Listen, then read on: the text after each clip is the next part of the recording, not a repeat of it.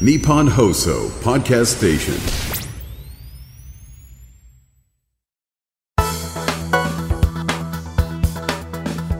2月15日木曜日。日本放送報道記者レポート2024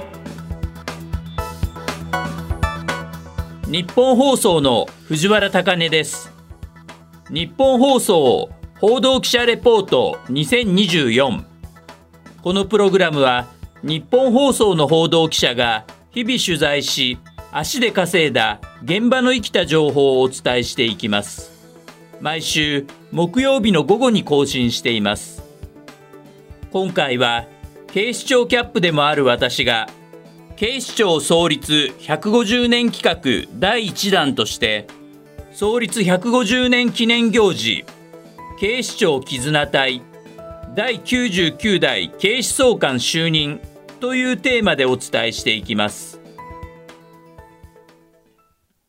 1874年明治7年1月15日、警視庁は東京警視庁として誕生しました。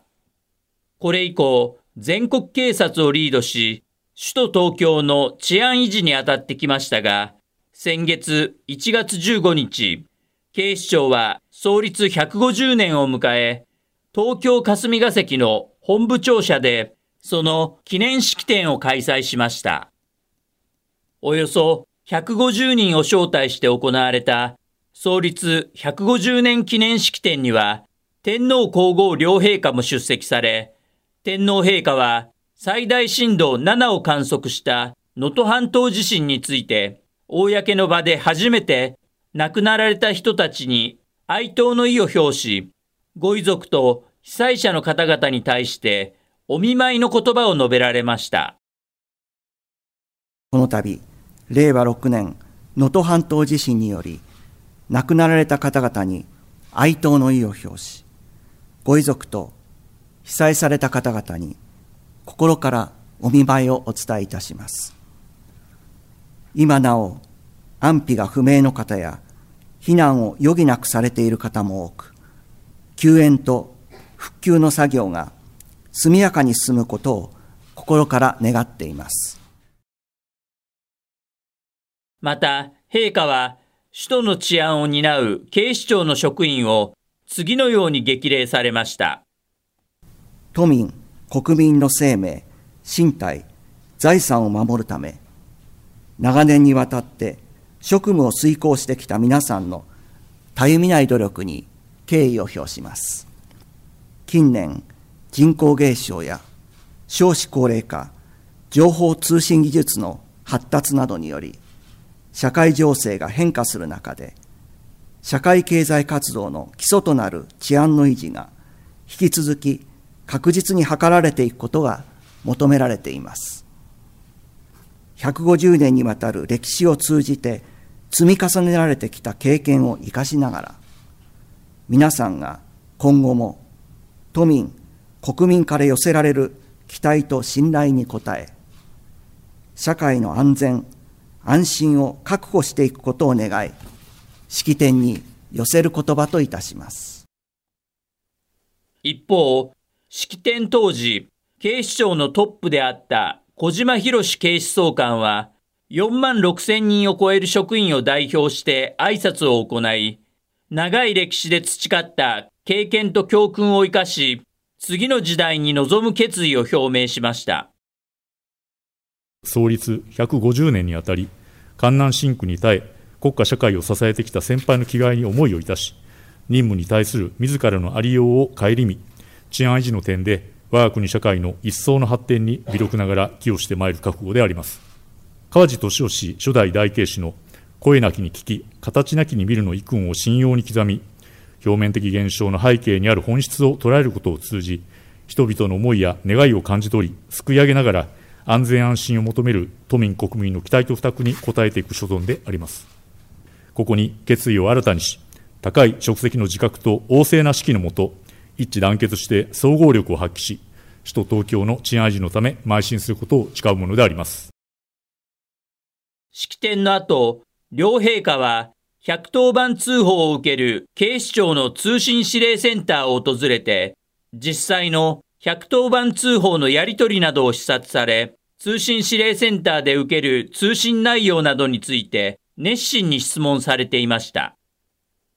その後、両陛下は今回の能登半島地震を受けて石川県に派遣され、倒壊した建物から生存者を救出した警視庁特殊救助隊の隊員から被災地の状況や具体的な現地での活動などをお聞きになり、直接ねぎらいの言葉をかけられました。そして、この記念式典の翌日となる1月16日、警視庁では創立150年を記念して植樹式と記念碑の除幕式が行われ、小島前警視総監ら警視庁の幹部と若手警察職員8人が出席しました。記念碑には、警視庁を表す英語の頭文字 MPD と150の数字を桜マークが支えるようなデザインの創立150年の記念ロゴも刻まれていました。これは736点の応募の中から選ばれたデザインで、今回の記念ロゴに採用された警視庁巣鴨警察署の松本沙織巡査部長は、私がデザインしたこちらのロゴがこういった場で使っていただけることをとても嬉しく思っております。またこれからの警察活動にもご理解のほどどうぞよろしくお願いいたします。警視庁創立150年の記念ロゴをデザインした松本巡査部長のコメントにもあった警察活動という言葉。この活動の一環として、警視庁は能登半島地震の発生直後から被災地に特殊救助隊や支援チームなどを派遣していきました。こうした中、被災者の悩み相談や防犯のアドバイスなどに当たった警視庁の支援チーム、警視庁絆隊が先月1月22日、警視庁本部で現地での活動を報告しました。警視庁絆隊は、警視庁生活安全部の警察官による支援部隊で、石川県公安委員会の要請を受けて、1月11日から第一派遣部隊となる15人の隊員が被災地の輪島市などに派遣されました。そして、この15人は次の部隊と交代して1月20日に東京に戻ってきました。石川県小松市出身で、警視庁絆隊第一派遣部隊の隊長を務めた岸千穂警部は、現地での活動を次のように振り返りました。活動初日に被災地を目の当たりにしまして私が知っている歴史ある美しい輪島の街並みは跡形もなく多くの家屋が倒壊朝市も壊滅状態テレビや新聞で伝えられている以上に大きな震災の爪痕が残っておりまして大変胸が締め付けられ言葉を失いました。活動当初は被災地の方にどのように話しかけたらいいのか。私たちがかける言葉で被災者の方を傷つけてしまうのではないかと戸惑いもありましたが被災地のために私たちが何ができるかということを隊員一人一人がよく考えながら被災者の心に寄り添う形で活動をしてまいりました。また避難所では被災者の方の声がなかなか行政の方に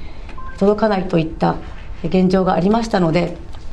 私たちがその橋渡しの役を担ったというところも大きな活動の成果であったかと思っております。どの避難所でも被災者の方は私たちを温かく迎え入れてくださいまして自らが苦しい状況にあるにもかかわらず遠いところから来てくれてありがと